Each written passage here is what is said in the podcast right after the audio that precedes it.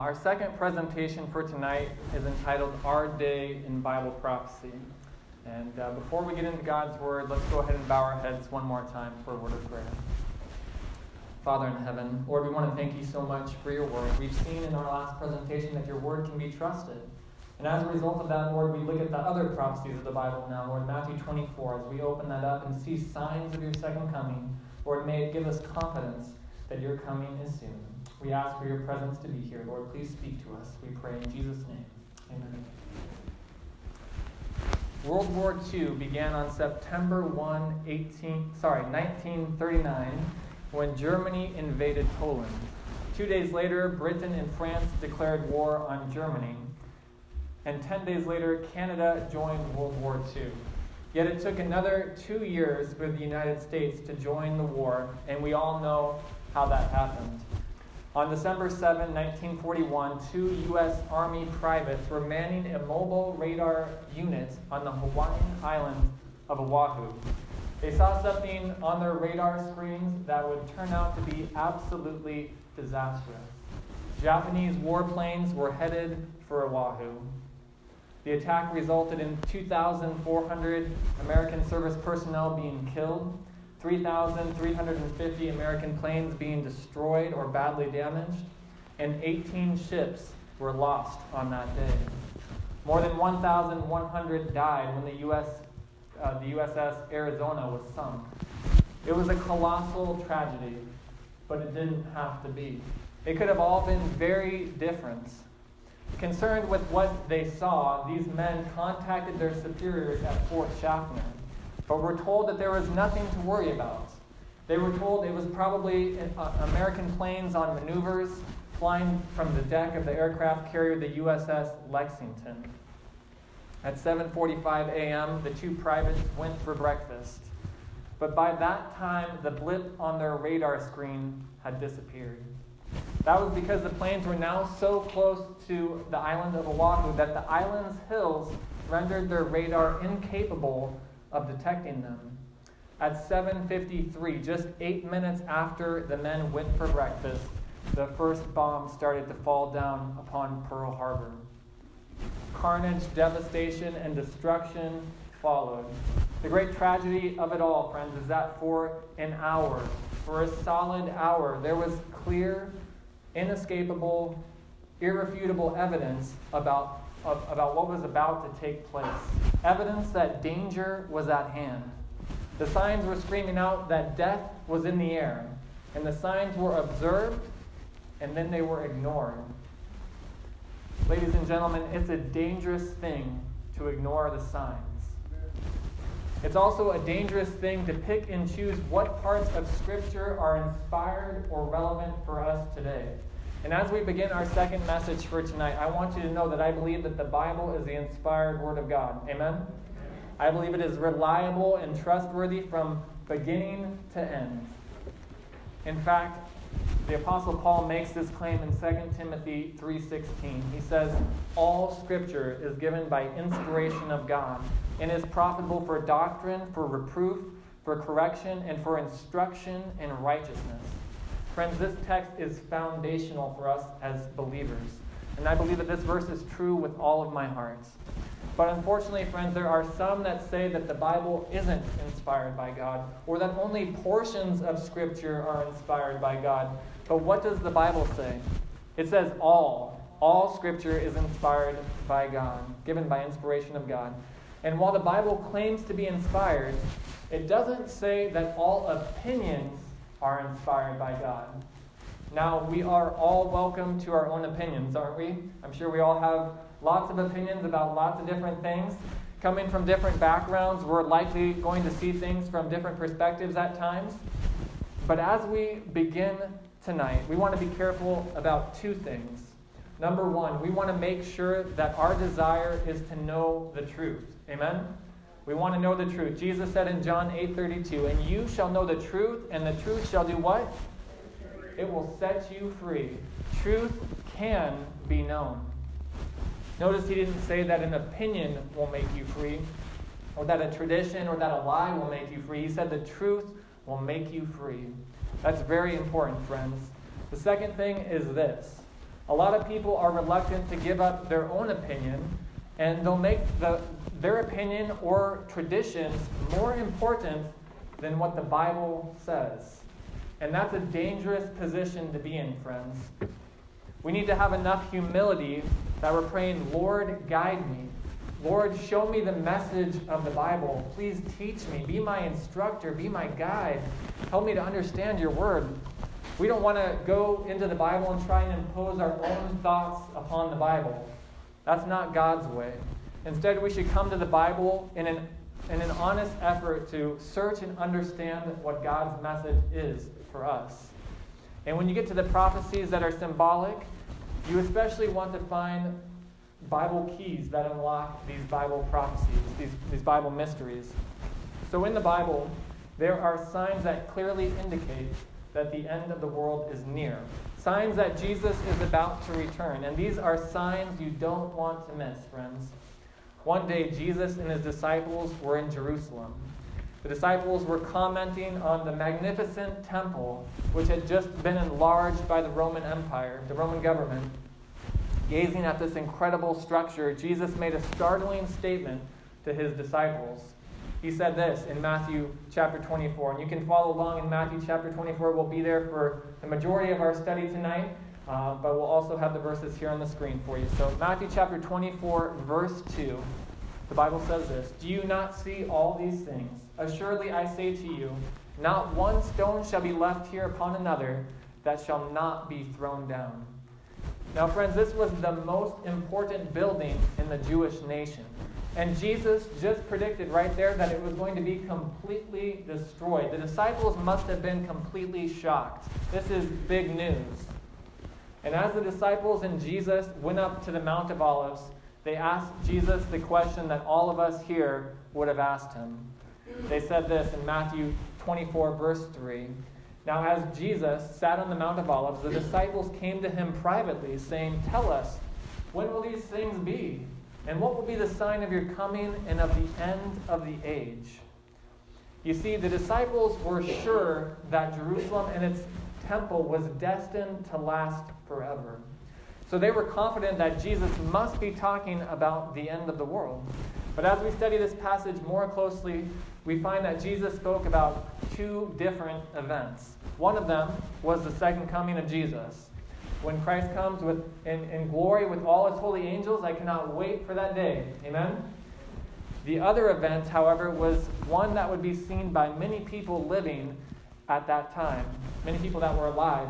It was the destruction of Jerusalem and the temple in AD 70. Then Jesus went on to tell the disciples what was going to happen to the temple.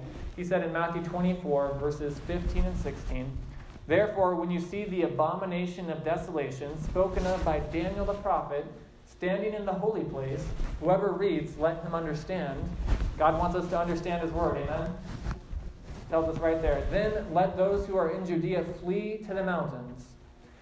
Now, God had revealed to Daniel that one day Jerusalem would be destroyed. And now Jesus reminds his disciples that the prophet Daniel's warnings would soon be fulfilled. Then Jesus went on to say this in Matthew 24, verse 17 and 18. He said, Let him who was on the housetop not go down to take anything out of his house, and let him who is in the field not go back to get his clothes. In other words, he told them to flee for their lives.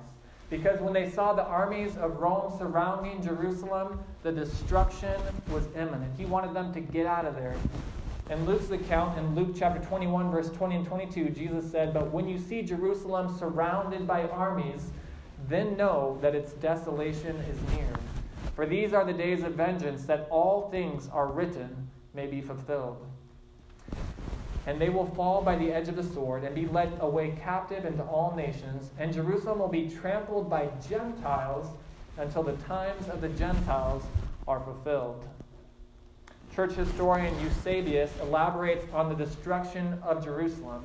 He says this He says, In the year AD 66, approximately 33 years after Jesus gave this prediction in Matthew 24, the Roman armies under Cestius, the Roman governor of Syria, came to put down a rebellion that had broken out in Jerusalem.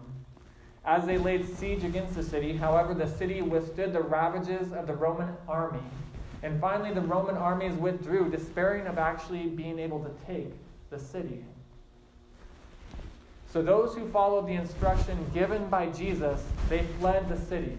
They fled the city and they escaped the slaughter of the Roman army that, uh, that, that came four years later. Sadly, many people did not. Over 1.1 million people were killed in the terrible destruction of Jerusalem. It was absolutely awful, friends. If only they had heeded the instructions of Jesus to flee the city four years earlier when, when the armies had surrounded the city. They could have gotten out, they could have been safe. And, friends, here is a striking lesson on the importance of studying and believing the prophecies of the Bible. Those who believed Christ and watched for the signs, they were saved, while the unbelieving perished. So it will be at the end of the world. The watchful believers will be delivered by God, while the careless and unbelieving will perish. So, what happened to the magnificent temple? Well, Titus, the Roman general in charge of taking the city of Jerusalem, had given orders to save the temple. You see, the Romans knew how beautiful the temple was. It was just a gorgeous structure, it was super valuable, had tons of gold in it, and they did not want it to be destroyed. That was one thing they were not going to destroy. But one of his soldiers threw a lighted torch through the door, and the temple became a burning inferno. In order to salvage the gold that melted from the dome and ran into the masonry, the huge blocks of granite and marble had to be pried apart, and not one stone was left upon another. Just like Jesus said. Exactly as Jesus had foretold his disciples 40 years earlier. So that's the first part of this prophecy, the destruction of Jerusalem. Now, what about the second part of the prophecy uh, uh, regarding the end of the world? Well, Jesus gave us signs to look for to, that indicate that his coming is near. So here, his disciples asked him the question What will be the sign of your coming and of the end of the age? They asked him point blank. They wanted to know, Tell us, Lord, tell us. And Jesus spoke very, very clearly about this. Then Jesus began to tell them that the end of the world, what exactly the world would be like at the end of time. On the one hand, he said, You'll see signs indicating that my return is near. But on the other hand, he said this in Matthew 24, verse 36. He says, But of that day and hour knows how many people? No one, right? No one knows. Not even the angels of heaven, but my Father only. Now let's not deceive ourselves Many people down through the years have said that Jesus is returning on a particular day, or that the end of the world is happening at a particular time, but these people have been dead wrong. You remember not too long ago, there was a radio preacher down in California that said that Judgment Day was coming. He even named the day, May 21, 2011. The media gave him a lot of publicity, not because anyone in the media actually believed it, but because the media knows that nothing attracts attention like a good train wreck. And that's exactly what this prediction was. No, Jesus didn't return. Judgment Day did not happen. They were just plain wrong, and that's unfortunate. It makes, it makes other Christians look bad when people make these kind of predictions. And just this past month, David Meade, a Christian numerologist, maybe you saw this on the news, he predicted the end of the world would occur on September 23. His prediction had no legitimate scriptural backing. I, I, I, took a look at some of the articles and I was like, this makes absolutely no sense. And obviously, friends, we're still here today, aren't we? So we don't want to be setting dates, pretending that we know precisely when Jesus is going to return. But there's no problem saying what we do know, and that is what the Bible tells us. The Bible tells us that Jesus is coming quickly. Amen? Jesus is coming soon. It's a great hope that we have as Christians. But it's no wonder that people, even many Christians, roll their eyes and, and sometimes they shrug their shoulders when you talk about the end of the world or the second coming. Even some Christians have lost the hope of Christ's return. It's, it's really sad. Really sad, friends. But before we look at the signs of Christ coming, there's something that I want to stress right now. When we talk about the end of the world, friends, when we talk about the end of the world from a biblical perspective, we're framing it in the context of good news. The end of the world is good news, amen? Because that means Jesus is coming. If what the Bible says is true, then the end of the world is really the beginning of something new and something beautiful. Because we read in the Bible that when Jesus returns, there will be no more death. Amen? There will be no more pain, no more sorrow. There won't be any more child abuse. There won't be any more spousal abuse. There won't be any more marriage problems. There won't be any more racism. Amen? No longer will there be injustice. When Jesus comes back, he's going to make all things right and all things beautiful. And that, my friends, is good news. Thank God we can look forward to his coming with hope. The great hope of Christ's return is all throughout the Bible. And it's even mentioned in the book of Job. Job chapter 19, verses 25 to 27, Job says this. He says, For I know that my Redeemer lives, and he shall stand at last on the earth. And after my skin is destroyed, basically after I die, this I know, that in my flesh I, shall, I shall do what? I shall see God, whom I shall see for myself, and my eyes shall behold and not another. How my heart yearns within me. You can see Job had a desire to see his Lord. Amen? To see his Redeemer. Job was confident that his Redeemer was alive. In fact, he longed to be with God. He had confidence that it was going to happen one day. He looked forward to that day, and we can too. Amen? So let's go back to Matthew 24. Back to the signs of Christ's coming. There in Matthew 24, verse 6, Jesus spoke to the disciples, saying this He said, You will hear of wars and rumors of wars. See that you are not troubled, for all these things must come to pass, but the end is not yet. For nation will rise against nation, and kingdom against kingdom. War is a terrible thing, isn't it? In World War I, 24 million people died. In World War II, it was 60 million, almost three times the amount. We can add to that the Korean War, Vietnam, the Gulf War, and most recently, the never ending war on terrorism. Not to mention the wars that, take, that are taking place around the world that don't even make the news. And what about rumors of wars? Have you heard about any rumors of war recently? I think so. It's all over the place. Threats. There's been some serious saber rattling going on, friends. Threats from North Korea nuking the U.S. and, and even vice versa. It's, uh, it's quite, quite, quite scary, all the things that are happening. Not to mention that Iran isn't too friendly and neither is Russia. Rumors abound, don't they? Rumors of war. When Jesus said that a sign of his coming is wars and rumors of wars, there's no question in my mind, friends, that he could have easily been talking about our day. Then Jesus said this in Matthew 24, verse 7. He said, And there will be famines, pestilences, and earthquakes in various places. Now, it's easy to forget that famines still happen around the world because here in America, we don't really feel it, right? Not to mention that we all know when our next meal is coming. And it's probably not that far away, right? But there have been at least a dozen famines affecting millions of people in the last decade. The United Nations tell us that one in nine people don't get enough food to live a healthy, active lifestyle. That's a huge problem, friends. One in nine. What if 11% of the people in this room here tonight weren't getting enough food? That would be a major problem. But that's how it is on a global level.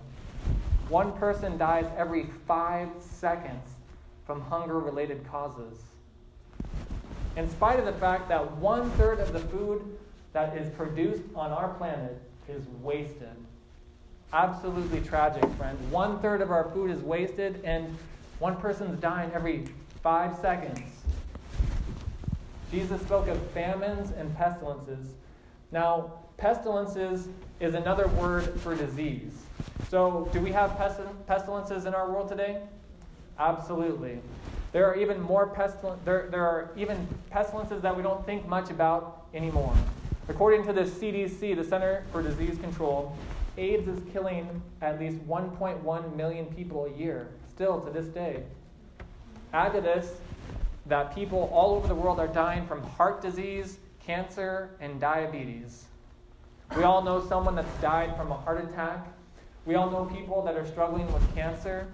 These are modern day pestilences. Then there are diseases that absolutely terrify us, like Ebola. Remember that breakout a while back? Ebola, SARS, mad cow disease. These are terrifying diseases. Jesus said that a sign of the last days would be famines and pestilences. We wonder when Jesus says earthquakes, could he be talking about our day? I think he could, friends. Let's look at a couple relatively recent earthquakes that have happened, some, some real major ones. On December 26, 2004, right around Christmas time, it was Christmas Eve, maybe you remember it, there was a 9.1 earthquake off the west coast of Sumatra in the Indian Ocean. The resulting devastation from that tsunami killed uh, 230,000 people in 14 countries. Can you imagine? That's like, like over a quarter million people died from this tsunami and earthquake. 1.7 million people were displaced by this. Absolutely tragic. In 2005, 80,000 people died from one earthquake in Pakistan. In 2008, 70,000 people died from one earthquake in China. In 2010, 220,000 people died from one earthquake in Haiti. Friends, these are catastrophic and absolutely terrible events. They have to be telling us that we are closer to the return of Christ than ever before. Amen? Then we start thinking about weather related events. On May 22, 2011, there was a one mile wide tornado that went straight through Joplin, Missouri, and about 25% of the town was completely destroyed. It was the deadliest tornado to strike the U.S. since 1947. It was also the most costly tornado in U.S. history. I remember going there less than a year after that happened because my brother pastored a church in Missouri just about an hour away. We went down there and much of the town was just completely wiped out still. Just totally devastated, that community. And who can forget Hurricane Katrina and Hurricane Rita? These massive hurricanes, a one two punch that caused over $150 billion worth of damage. Nobody at the time had ever seen anything like that before. The damage was one thing, but there was also a loss of life. Families were torn apart, communities were destroyed, and you can't put a price tag on that. We've never seen such a thing before in our nation's history. And then this year alone, friends, we've had Hurricane Harvey. We've had, it's been wreaking havoc on, on Texas, right? And then Hurricane Irma devastating the Caribbean and parts of Florida. Five out of the, I did some research, and five out of the, uh, five out of the ten most active Atlantic hurricane seasons have been in the last 32 years. So out of the top 10, half of them have happened to be in the last 32 years. Things are getting worse, friends. Things are not the way they used to be. However, it's not just rain in some places, rain that's coming down and causing damage. In some places, it's a lack of rain. Not long ago in the Amazon jungle, there were two one in 100 year droughts, except they didn't happen 100 years apart. They happened within five years. These extreme weather related events seem to be happening all the time now. Wildfires, everything, you name it, it's, it's happening. Another sign of Christ coming is the decay of morals. In Matthew chapter 24, verse 37, the Bible says, But as the days of Noah were, so also will the coming of the Son of Man be. So the question begs to be asked well, what were the days of Noah like? Well, here at Unlocking Prophecy, we want to let the Bible answer our questions. Amen? So let's look at the Bible. Genesis chapter 6, verse 5 tells us Then the Lord saw that the wickedness of man was great in the earth, and that every intent of the thought of his heart was only evil continually. It was bad, it was bad times right there before God destroyed the world. Genesis 6 11 says the earth was also corrupt before God, and the earth was filled with what? It's filled with violence. Does Noah's day sound a lot like our day? I believe it does, friends. Great wickedness and great violence. Evil thoughts continually. I believe it sounds a lot like our day. How bad does it have to get before we realize where we are in Earth's history? Back in 1999 in Columbine, Colorado, two high school students went and shot up their school, killing 15. They wanted to kill everybody in the school, but praise God, it didn't work out that way. At the time, we wondered, you know, that maybe that was just about as bad as things could get. You know, 15 people died in a school shooting. Well, we quickly discovered that things could get much, much worse. In 2007, on a university campus in Virginia, one gunman was responsible for the deaths of 33 people. We could mention Sandy Hook as well. Horrible tragedies, friends. Absolutely horrible tragedies. And just last year in Orlando, Florida, 50 people were killed at a nightclub by, by I believe, one person. And just this week, the headlines Las Vegas, the deadliest mass shooting in modern U.S. history. I think it was the death toll 58 now. It's absolute 58, 59. It's absolutely tragic, friends. We continue to see violence in the days in which we live. And right when we could be tempted to think that all these shootings take place everywhere but here, then we have a young man that walks into a mall just two hours north of us last year, North Cascade Mall, and kills five people at random. Remember hearing about that? It's absolutely tragic, friends. And now we live with the threat of terrorism. In many parts of the world, you have to fear ISIS. There have been terrible attacks in Paris, Brussels, and other cities, London. In Nigeria, there is Boko Haram. In other parts of the world, there are other terror groups. All of these trouble spots are flaring up all at once. The Middle East is a complete disaster. I don't think there's anybody alive that doesn't think that something like 9 11 could happen again. That's why when you go through security at the airport, it's so extremely tight. It's hard to remember a time without it, honestly. It's been so long. And we live with it because we must. For we know that there are people in this world who would gladly do something like 9 11 again. The Bible said that in the end there would be evil continually, and that the earth would be filled with violence. Our world is in a sad state, friends. To add to this, there are tens of millions of people trapped in various forms of slavery.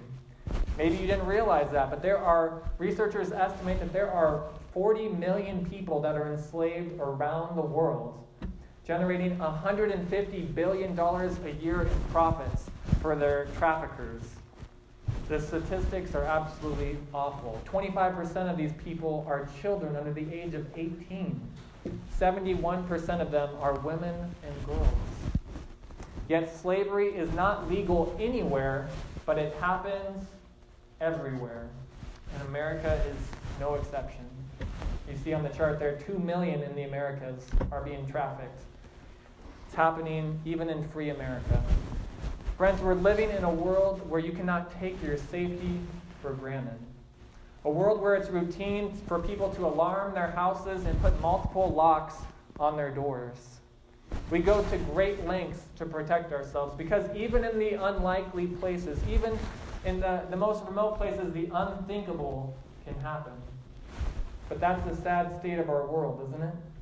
And we ask ourselves the question is Jesus coming soon? Well, you might be tempted to say, well, we've always had we've always had natural disasters. We've always had famines, we've always had pestilences, we've always had earthquakes. And that's true. We've always had some of these things. But notice what Jesus said in Matthew chapter 24, verse 8. This is a very crucial verse to our study tonight. He said, This is Jesus speaking. He said, All these things, all these signs are the beginning of sorrows. Now, that Greek word translated sorrows should more accurately be translated birth pains. Now, I'm no expert on birth pains. However, some of you know that my wife and I are expecting our first child this February. And we're really thrilled. This week we actually found out that it's a boy, a baby boy. So we're really excited about that. February 20 is the due date. So, so I'm not an expert on birth pains yet, but here's what I do know about birth pains. When a baby's on the way, the contractions begin. At first, they're not quite so intense, but and they're further apart. But the closer you get, the more intense they get. Jesus said that his coming is like birth pains. Another earthquake may not mean much, but a frequency and an intensity of these events tell us that Jesus is coming soon. Now, there's another sign that I want to share with you. It's found in Daniel chapter 12, verse 4. It says, But you, Daniel, shut up the words and seal the book. Daniel was a sealed book until the time of the end, it says, And many shall run to and fro, and knowledge shall increase. Now, in this passage, there's no doubt that Daniel was referring to spiritual knowledge. But it also seems that he was also referring to secular knowledge as well. Look at some examples with me. Here's what a 5 megabyte hard drive looked like in 1956. It weighed over one ton and it's being loaded onto an airplane with a forklift. Next to it is a flash drive, and that flash drive has 1,638 times more hard drive space than that one ton hard drive did in 1956. Times have changed, friends. Knowledge has definitely increased. Tell a child that back in the olden days you had to take film out of your camera and you had to take it to the store to get it developed uh, in order to get processed. They, the, child, the child might not believe you. with all of our digital cameras and smartphones. If you tell the child that the film was in black and white, they're probably going to laugh their heads off. and, if, and they might ask you if you had electricity and running water back in the old days. Times have definitely changed. Now we have digital cameras, smartphones, satellite dishes, the internet, email, texting, Facebook. We all know that it's going to keep on changing. That's just the way it is, right? if time were to last, our children's children would probably going, they're probably going to laugh at their parents at the fact that we texted on our phones. They'll probably have something new by then if time were to last. I don't think it will, but so are we near the return of Jesus, friends? Based on what Jesus said, the inescapable conclusion is that yes, we are. Which means that the greatest event in all of human history is about to take place. Now, with Jesus' words, there come a caution. He gave another sign in Matthew chapter 24, verses 4 and 5. He said, Take heed that no one deceives you, for many will come in my name, saying, I am the Christ, and will deceive many. Friends, have we seen false Christs in our world? We absolutely have. One such false Christ was a man by the name of Jim Jones. Anyone ever heard of him? a man by the name of Jim Jones. He was a pastor of a church that was a model of racial harmony. First Lady Rosalynn Carter even met with him on several occasions, and the mayor of San Francisco said that he was a great person. But in 1978, he led 900 of his followers to kill themselves in the country of Guyana. Among the dead were 300 children. Here was a man who said, If you want me to be your friend, I'll be your friend. If you want me to be your God, I'll be your God. And he stood in the place of Christ for these people. And it was absolutely tragic, friends, the death toll that took place there. So terrible.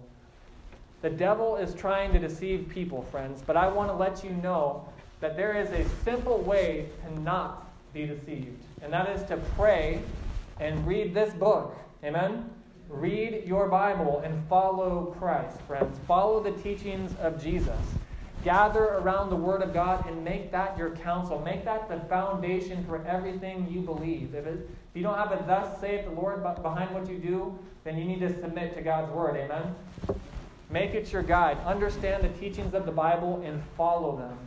Follow the promptings of the Holy Spirit. And friends, the Holy Spirit will never lead you in a direction opposite of the Bible. Amen? because the, the Holy Spirit guided the Bible writers. He inspired the Bible writers to write what they wrote.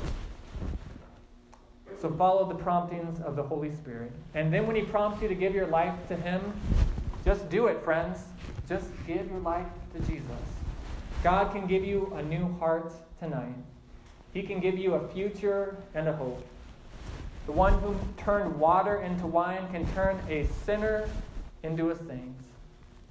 He opened the eyes of the blind when he walked on this earth. And friends, he can open the eyes of the spiritually blind as well.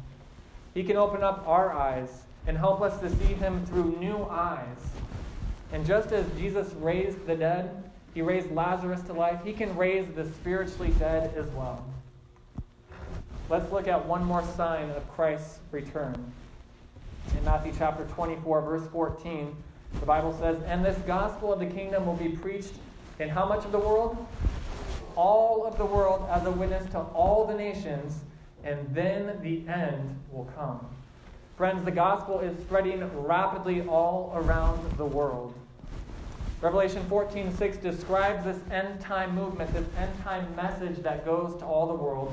It's described as the everlasting gospel that will be preached to every nation, tribe, tongue, and people. God's not wanting to leave anybody out. Amen? He's wanting this message to go to every nation, every people, every, every language. Wonderful thing. God is wanting everybody to have an opportunity, friends, to hear the gospel and to accept it, to experience His grace. That's why we're doing these meetings here at Unlocking Prophecy, because we believe that the gospel needs to go out. Amen? That people need to understand these prophecies of the Bible because they're so applicable to the times in which we live. We're living so close to the return of Christ. We want to do our part to help the community of Winlock and the surrounding areas know that Jesus is coming soon. Be ready. And we praise God that the gospel is now being proclaimed on, on TV and on the internet and, and by radio. You know, it's amazing what they can do with some of this technology. People, I, I heard a report recently that um, there are some radio ministries that are shooting radio signals into parts of the world where we can't send missionaries, even, like North Korea and other places. And uh, I know that God is doing a mighty work that we aren't even aware of at this time. Amen? The gospel is going to the world. People are giving Bible studies around the world. Yes, my friends, we are indeed living in the time that Jesus foretold. The Holy Spirit is at work to reach as many people as possible. Believe it or not, friends, but God is doing all that He can to save as many people as possible. 2 Peter chapter 3, verse 9 tells us, says, The Lord is not slack. That means the Lord is not slow concerning his promise. That is the promise of his coming, his second coming as some men count slackness, but is long suffering towards us, not willing that any should perish, but that all should come to repentance. Friends, Christ wants as many people to be saved as possible. And He's doing all that He can. And He wants to use you and He wants to use me to reach our family members, our friends, our community with the gospel. Amen? In Luke chapter 21, verse 28, Jesus said, Now when these things begin to happen, Look up and lift up your heads because your redemption draws near. Friends, I believe our redemption is drawing near. Jesus is coming soon. Now is the time for us to lift up our heads to Christ and to look, to look to Him through these last days. Jesus also said this in Matthew 24 33. He said, So you also, when you see all these things, Know that it, that is, my coming, is near at the doors. When all these signs are taking place with more intensity and with more frequency, then you can know that Christ's coming is near. He's at the door, friends. Years ago, people sent important messages by telegram. Today, we're texting, we're, we're tweeting, we're Facebooking, we're Snapchatting, we're WhatsApping, and we're Instagramming. We like instant communication, don't we? But there's a message that we need to that we really need to make sure that we're getting, friends. And there's a text that we need to be reading. And that's the Bible. Amen? We need to read the text of Scripture more than any other text that we get. The Holy Spirit is trying to get our attention in these last days. And He's telling us to put our faith and our trust in God. because we don't know how much longer we have on this planet, friends. None of us know how much time we have. Some of us, we could leave this place and who knows what could happen. The best thing is to live each day for the Lord. Amen? We cannot be far away from what Daniel called a time of trouble, such as never was since there was a nation. There's a time of trouble coming, friends. But thankfully, the verse does not end there. It continues to say, And at that time, your people, that is God's people, will be delivered. Everyone who is found written in the book. Friends, God's not going to abandon his people in the time of trouble. Instead, he's going to be with them and he's going to deliver them. Everyone who's found written in the book. How many of you want your name in that book, the book of life? Amen. Friends, the signs say that we're almost there. Now, more than ever before, we need to be reading and studying God's word for ourselves. Check check these things out. Don't just believe things just because I said it, but go home, look at your study guides, look at your Bibles, make sure that this is all coming from God's word. Don't believe it just because I said it, friends. Because we don't want to miss the signs. We don't want to miss the signs that God has given us indicating that his return is near. It's been more than 100 years now since the Titanic sailed across the Atlantic. It sailed from Southampton, New England, bound for New York City. It was said to be the safest and largest ship to ever set sail on the seas. However, we know what happened to the Titanic.